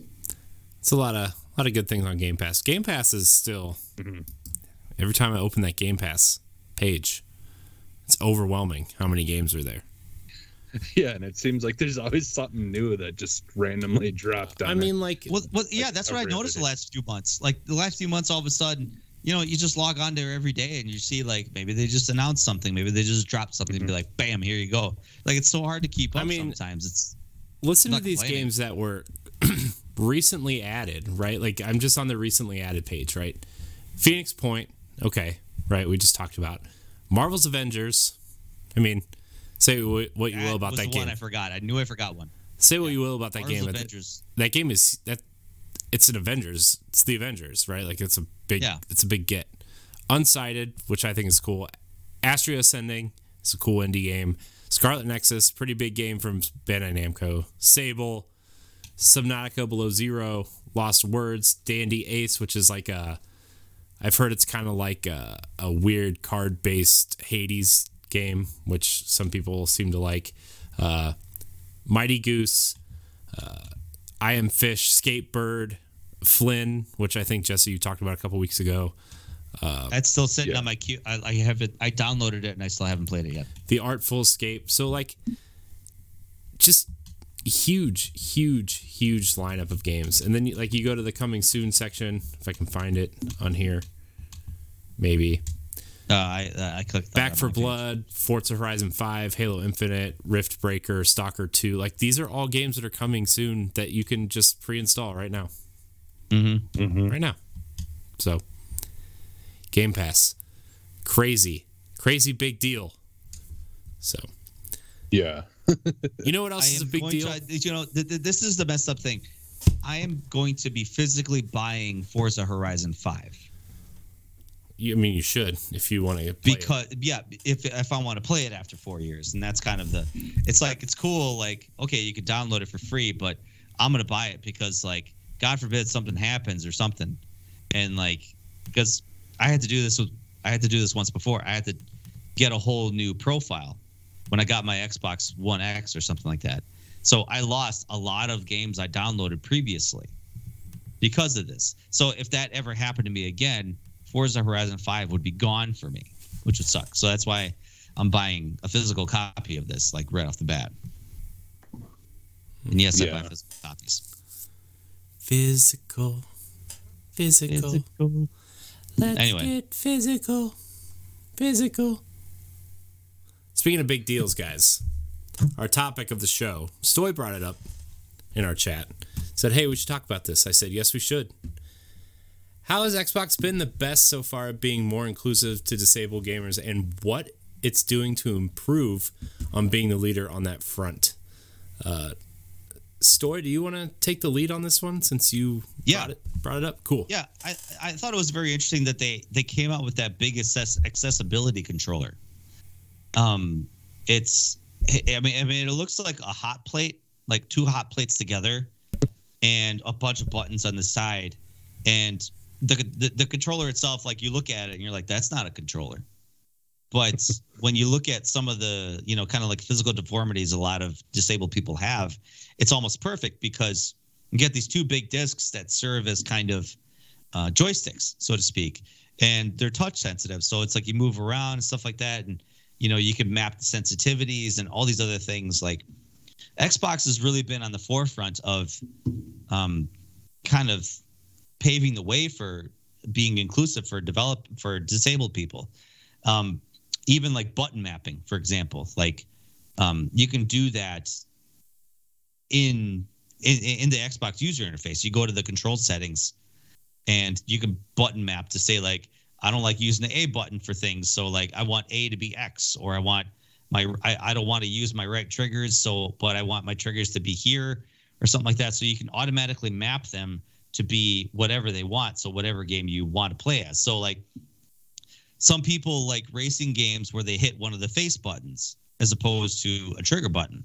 So you could automatically map it to where gas is always A and brake is always X, so to speak. So you can map that directly. So that's kind of one of the things that Xbox has done recently, but or in the past. But recently they came out with this accessibility showcase where they had this woman come out who she was actually, I didn't realize she was deaf.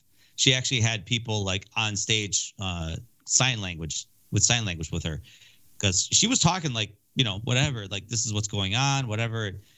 But like anytime she interviewed someone was doing sign language with them as they talk. And it was kind of interesting. I didn't realize this was a thing, but when she would introduce people, she would say, "Hey, tell us what you look like." And I'm watching this, I'm like, what? But, you know, the blind community is definitely a community that plays games. So a lot of people are like, oh, how do I put a kind of like a physical description of this person? So like people are like, hey, my name is so-and-so. I'm blonde. I'm a white girl, white female. I'm wearing a red blazer and a blue jeans, you know? So it's like, all right, that's a new experience for me. Mm-hmm. I don't know if you guys watched the showcase, but it was very prominent. I watched a little bit of it. Yeah. Yeah. I, like you said, that they've been ahead on this accessibility thing probably since they really invested in that controller and all the different attachments you can use for that controller. You can use a Wii nunchuck, for God's sakes, on that thing. Yeah. And every time I see one of those commercials, it's like, it's really, I like have to force back like being emotional, because it's like they're like, these are real kids that like just want to play games, you know, like they just want to play games like everybody else, you know, and just because they have to do it a little bit differently than everybody else doesn't mean like they can't enjoy these games. And like, it's just been really cool to watch and see. And I know they want to do more with this. They want to make accessibility more prominent in what they do at Xbox, and man, it's just, well, yeah, like, it's really, go ahead. No, it is really cool. And it's kind of hard to get emotional, because us as like able-bodied people, mm-hmm. we don't think about these things. No, like we just sit down and we play games, and the controller works the way it works, and our fingers, you know, our hands work the way they work. Like, that's how it is. But it's hard to kind of imagine that there's people out there that, I mean, you know, I sometimes think to myself, like, man, if I lost one of my hands, like in a freak accident or something like that, or whatever, or something were to happen, like, man, that would crush me. Like, I couldn't play games normally. So like, would there be a future for me to play games if I were to have lost my hand or lost a few fingers or whatever? Like, it's just, it's crazy to think about. So one of the things that they talked about was co-pilot mode. And in the showcase, they talked about this woman who had, I think, cerebral palsy. So she had limited use of her hands, and she really wanted to play a game like Minecraft. So it was like literally two people were playing as one character. Say, for example, one person controls movement while the other one controls looking around. And it's kind of reminiscent of people that would play keyboard and mouse games, where like, you know, you'd have fun with it by someone would be using the keyboard and the other person would be using the mouse, so to speak. So that's what that kind of reminds me of. But it's such a cool feature to be like, you know, playing with your brother or playing with your sister or playing with a friend, of just like, hey, I'm going to do this, you do that. And it's like that person's still getting the gameplay experience that they deserve with a little bit of help from a friend or a family member. I mean, that was such an impressive feature that I was like, man, that's such a cool idea that I can't believe I never thought would be valuable. Yeah, it's impressive. Like I believe he streams on Facebook, but I've watched Nomad and a couple of, you know, like streamers who are disabled who literally they'll play like Warzone or whatever, you know, like Call of Duty and stuff, and they're literally controlling everything using like their mouth and like they have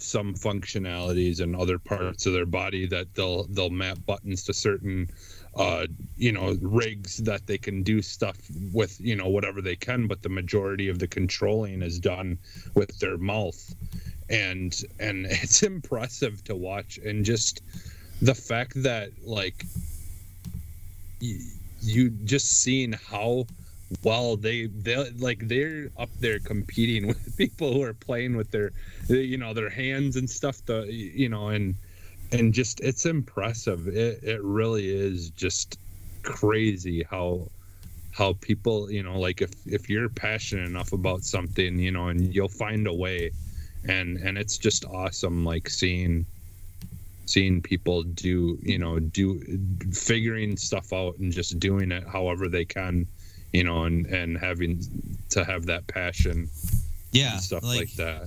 There's a lot of companies out there that are working diligently. I mean, there's like controller companies that are working out there diligently to try to make more inclusive controllers for people with varying disabilities. So it's good that this is a passion for a lot of people. And, you know, admittedly, it's not something I think about regularly. Like, it's like, you know, I sit down and just pick up the standard controller, and, you know, I don't think about these kind of things. So, but, you know, one of the other things, I mean, you know, disability comes in varying forms, and they have like so many different accessibility options in the Microsoft user interface. Like, say, for example, even just like changing the light of your controller. Like, if you're playing at night and you don't want that big bright light on your controller, you can elect to turn it off or dim it. It's the same with the Microsoft like Series X, like the light that, or at the One X even too. The light that pops up with the Microsoft logo, you can actually disable that or dim that as well. You can dim the lighting and the display. So, like, you could have it be kind of sepia tone or grayed out or whatever. There's so many different setting options that they talked about in this community showcase that it's like, man, I didn't realize that. Like, there were so many things. You just pop into the settings menus, and just kind of go through all the different options. Yeah, it's, well, just, you know, like thinking back to like earlier when games, like you had three options in the menu. It was like audio, you know, like save in some games or whatever, or exit, and like you know, like, and now it's like colorblind mode. And there's this, and there's that, and you can change, you know, this, and you can change the sound level of just the talking, or just the music, or just the, you know, like yeah, it's, I mean, it's awesome because, yeah, like, especially if you're, you know, if you're hard of hearing, you can turn everything else down and just focus on the, you know, the dialogue and stuff like that, and, you know, and yeah, it's crazy. And if I remember correctly, doesn't that the accessibility controller, didn't they say that would work with PS4 and stuff too? I think they said they said the other consoles, if they like, they would be more than willing to allow them to use it if they had a patch or whatever. Yeah. But it doesn't seem like. I mean, I know Nintendo definitely doesn't want to do it because they just don't want other people making stuff for them, I guess. But not surprising. But it doesn't seem like PlayStation's allowing it either. So okay. I know you can use it on PC and stuff though. So. Yeah. Right. Yeah. And I mean, I know it's not a big population of people, so maybe, you know, those Nintendo and Sony don't want to develop the resources for that. But obviously, it's a big thing with Microsoft. We talked about that with hiring developers for various positions within the system, but hiring, you know, maybe people that have like severe social anxiety issues or severe, like, you know, like obviously can't speak in public or whatever. So they developed Minecraft to be used as a kind of like a job recruiting tool, so to speak. So it's like, it's a place to showcase your job skills versus trying to showcase your interviewing skills, you know, which is kind of, you know, like, okay, job skills in terms of problem solving, in terms of teamwork, in terms of leadership roles, you know, community helping and, you know, teamwork abilities. So that's where they're using video games for job interviews. That's pretty amazing. That Microsoft is kind of paving the way for this.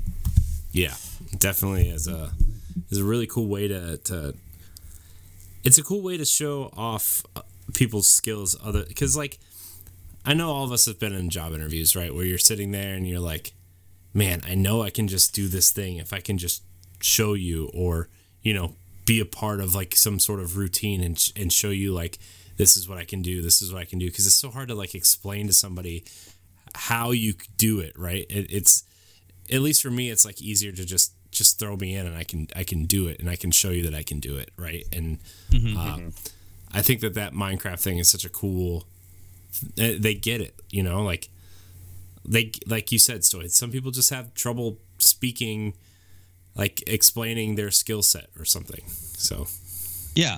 And yeah, when you think about it, it's like your answer, you know, in most job interviews, you're answering basic standard questions. Name a time where you had to deal with a difficult coworker. Name a time where you really had to, you know, bump up your ego, or I don't know, whatever, it's stupid stuff. But one of the big games that are really working on inclusivity for people of varied disabilities is actually Halo Infinite. Like looking at all the different options that Halo Infinite has in terms of, you know, changing the subtitles, changing the color, changing the menu, even just having a linear, like a navigation feature where like you got a narrator that actually tells you as you're cycling through what it is you're, you know, kind of going over, and even like a movement assisted steering feature. So like we all know, driving the Warthog could be kind of a pain in the ass. So, you know, it maybe if you're not very articulate with your thumbs or fingers, like it actually has like a movement assistant steering mode where it's like, we're going to help you along through it. But admittedly, I may just use that. Like, and I'm able to not have to. We're getting old though, so we need those accessibility things too sometimes. These fingers don't work like they used to. No. But this brought me up to, I've always had a very, very hard time with multiplayer games that utilize red. I don't see reds very well.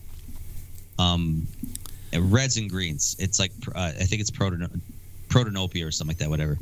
But it's like a color deficiency where like, if I'm playing a game and I see enemies highlighted in red, it's almost like I don't see them at all. So I've always struggled with trying to be competitive because it's like I'm getting shot and I don't know where these enemies are coming from. Thankfully, a lot of games lately over the past few years have made it where, you know, you could change the color, you know, like within the game settings. And Halo's making it set to where like you could change it to whatever color you want. You want your enemies to highlight green. You want your enemies to highlight yellow. You want your enemies to highlight blue even. Like, do whatever you want. It's smart. I remember, I think Gears 5 had that also at some point. Or they didn't have it at launch, but I think they patched it in.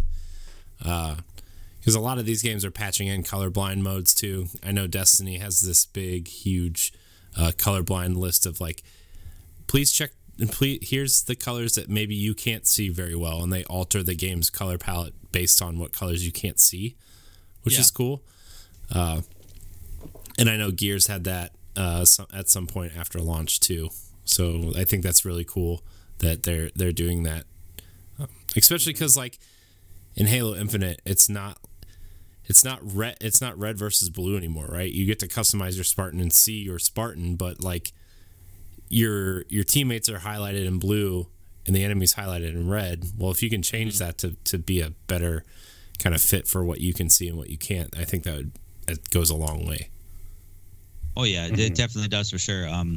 Most notably, a lot of times in racing games, I use the kind of like the, you know, there's like the racing line, and I use it only for corners. So like when I need to brake, you know, the racing line pops up to tell me like, hey, brake at this point of the turn. When it flashes red, that's when it's telling me to break. A lot of times I don't see that. Break too late or early. So F1 2021 actually gave you the ability to change the color to where it was like, okay, when you're ready to break, you could change it to purple. And that improved my ability to kind of break at the right time, like dramatically. Even just like playing multiplayer games where you could change the color of the enemies, changing it from red to yellow, it improved my ability to detect enemies much better. So, and it really is a game changer when you think about it. Yeah, definitely. Yeah. So some of the other stuff that they talked about is actually, so like, say for example, like you're looking for a game, but like you obviously know some games, you know, like if you're not able-bodied or disabled, you know, you want to play a game that is kind of geared toward like your control scheme or what you can do.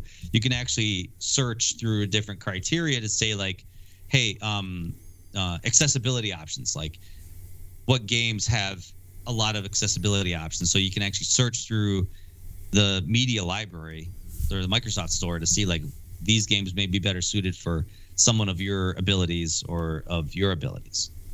That's cool. Yeah, that's really cool. That's awesome. Yeah, because a lot of times it's like you don't know what kind of accessibility options are out there. You don't know that, you know, Grounded, for example, is one of those games that has this arachnophobia mode. Mm-hmm. Mm-hmm. Because a lot of people are deathly afraid of spiders. So you could literally change the arachnophobia mode down to 0 to where all the spiders are practically invisible, you know, in the game, so it doesn't trigger those emotions. Or like the bigger ones, they just turn into like these white balls with some eyeballs, right? Like they're just like, they look like snowmen almost. Mm-hmm. Yeah. Which is funny. Yeah. Yeah, it is. But yeah, I mean, like I said, there's so many other different features and so many other different settings that, you know, you could change that is like, it's so groundbreaking that I really don't see any other system manufacturer doing anything to this effect. Mm-mm. No, I mean, I've seen specific games do it. Like I know The Last of Us Part 2 has like a huge list for accessibility, but it's not like a system-based thing. It's a game-based thing. And I think it's really cool that, I mean, it's just another step that Microsoft is taking in the direction of like making it easier for any type of consumer to come in and say, look, we offer this. It's when you buy the box, it just comes with the box, right? Like it's just another nice feature that Xbox offers, right? Along with smart delivery, along with Game Pass, although I know you have to pay for Game Pass, but like, it just feels like they're making so many consumer friendly moves. This is such a good move. Yeah. Well, and like, you know, and this kind of like made just now made me think about something, and you know, and maybe that's why in some ways, like, you know, Xbox, I'm sure, would like to have those experiences like the, you know, like what the PS5 controller has and all that. But if you're not able to even use that controller, you know, what does that matter if that is now baked into a game or something? I mean, I'm sure you can make some peripherals that would still allow people that, you know, disabled to still have those experiences. But like, yeah, like it just seems like Microsoft is kind of like, you know, we want to keep the controller and just make it, you know, make it so everyone can experience it no matter what, you know, like what kind of situation you're in. Well, yeah, and that's the kind of uphill climb that a lot of these disabled communities need to kind of go through, is that, you know, the norm is just the standard controller, what we're used to. But there's a lot of companies out there. There's actually AbleGamers.org is actually a charity that works directly with game developers and with controller manufacturers to help them kind of, you know, hey, these are ways you can kind of change your game settings to include colorblind gamers or to include deaf gamers, or like these are control features that you could use to develop good controllers for people that have, like, you know, limb deformities or stuff like that, whatever. or even just inclusive, like in when you create your character, you create your Spartan in Halo Infinite. Like you can actually have it to be like where you can have a prosthetic arm or prosthetic leg that they work with the Warfighters Initiative. Yeah, and like you can do it from like the wrist up, from the elbow up, and like you can do different types of you know, robotic kind of attachments. It's cool. It's really cool. Yeah, and I meant Warfighter Engage, not Warfighter Initiative, but I was kind of close. But yeah, just to even like make those like, you know, because obviously a lot of Army veterans play Halo. That was it's been a staple for like last 20 years. So to kind of feel like inclusive, like, hey, I'm kind of playing as a character that I identify with because he has that same, you know, disability that I have. I think kind of goes a long way. Yeah, sure does. So yeah. Microsoft's making all the right moves. I think that they're doing a lot of great things with this, and I hope that the other two major players in this space really take a look at what they're doing, because Microsoft in this, at least in this area, are making them look bad. Like, you know, because like Nintendo has a very big reputation of like, we made this game and this is how you're going to play it. It doesn't matter. You know, this is how we want you to play the game.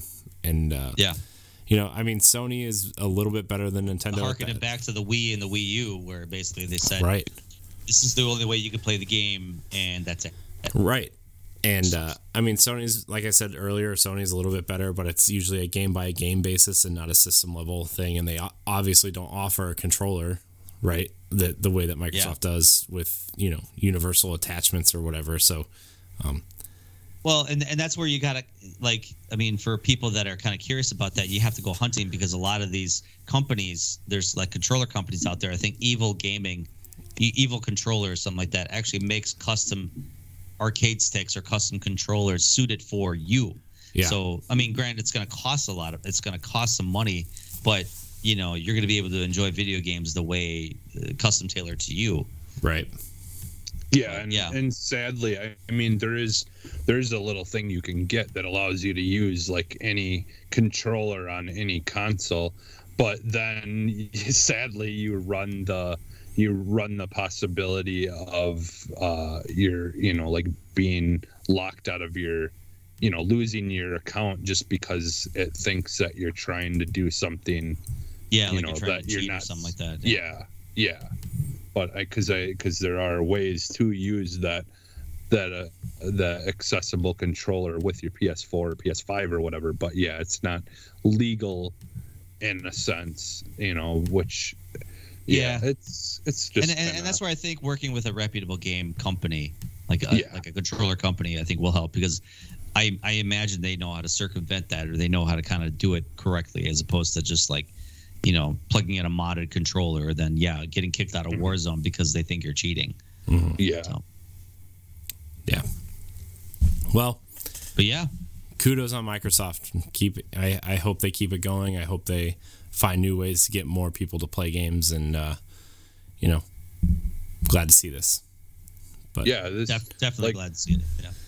Yeah, I remember when they kind of first, you know, like announced that controller, like it was just such a cool thing to see, because yeah, like I mean, there, you know, sadly there's a majority of the people like just, you know, it's just whatever. They don't, it's not really in their mind, but it is really cool to get to see more of this stuff, you know, like happening out in the open, and you know, getting that experience, and you know, so many people who maybe just never thought they would ever be able to play games, and you know, like seeing something like this like finally gave them a chance to look into being able to do, you know, actually play games someday. I mean, there's you know, you don't, Jesse, you and I talked about that game Veil.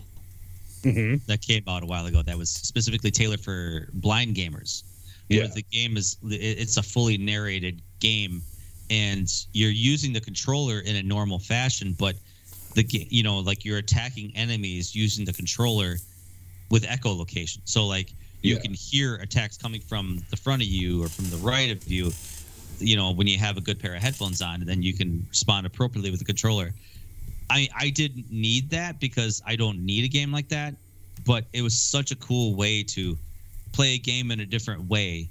And then imagining yourself as like, man, what would it be like if I was really blind? Like, this is how I would have to play games. Like, it's kind of humbles you a bit.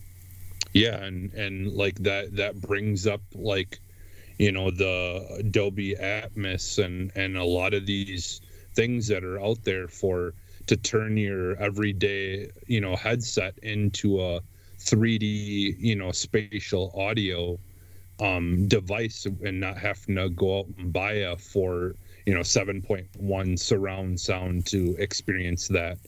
And you know, and yeah, that's ultimately making it, as that improves, it gives people who can't hear the ability to be able to have a little bit more spatial awareness in a, you know, when they can't see that visually, you know?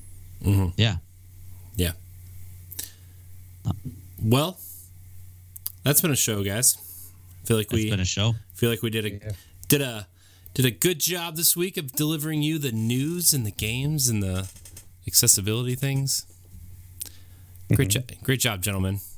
Fantastic job. Oh, you as well, Corey. You know what? Yeah. I pat yourself on the back. You know, I can't. My shoulders hurt. I can't reach. Virtual pat on the back. Yeah. Thanks, Stoy. I appreciate you. And I appreciate all you listeners. And I appreciate all you listeners of Arsenal X.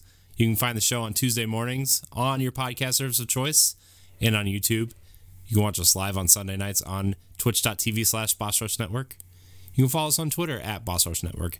If you have a question, you can join the Discord or email us at arsenalxpodcast@gmail.com. We want your questions. We need your questions because we want you to be involved. Speaking of involved, Stoy, I appreciate your time.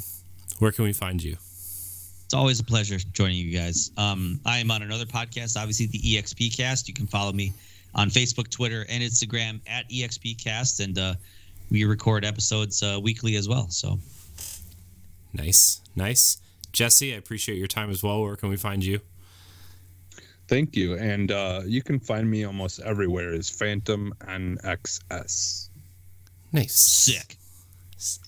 sick. I'm gonna have a shirt that says impact font with a big exclamation point. Sick. I'll wear that shit every day. I'll wear it every day if you give me that shirt. I just wanted to say also congratulations, Stephanie, to your Series X. Hopefully she'll be on the show. So. I was going to ask her to come on tonight, but it was really short notice, so maybe we'll get her on next week. She's really Pat helped her with that. Yeah. Pat, I think, stumbled upon it, and it was available to him, and he bought it, and then he was like, okay, I know of a couple of people that want to get it, so he chose Stephanie. Yeah. So Staples. This week, Staples. Like they, last night they posted that the Staples stores are supposed to be getting shipments in sometime soon, and it's going to be in stores. Oh, only. Wow. So that's not the place I would go first, but yeah. Yeah. Yeah. But wow. We'll try to get her on next week. She's been a big boost to the Boss Rush podcast too. So I want to. Sure. You can find me. I am Corey in HD on Twitter and Instagram. You can find me hosting the Boss Rush podcast. You can find me hosting Tower Casuals, the Destiny podcast, and you can find me on other things here on the Boss Rush Network. I want to thank everybody for watching and/or listening to this here episode. And until next time, we love you. Goodbye. I appreciate you. Bye. Appreciation.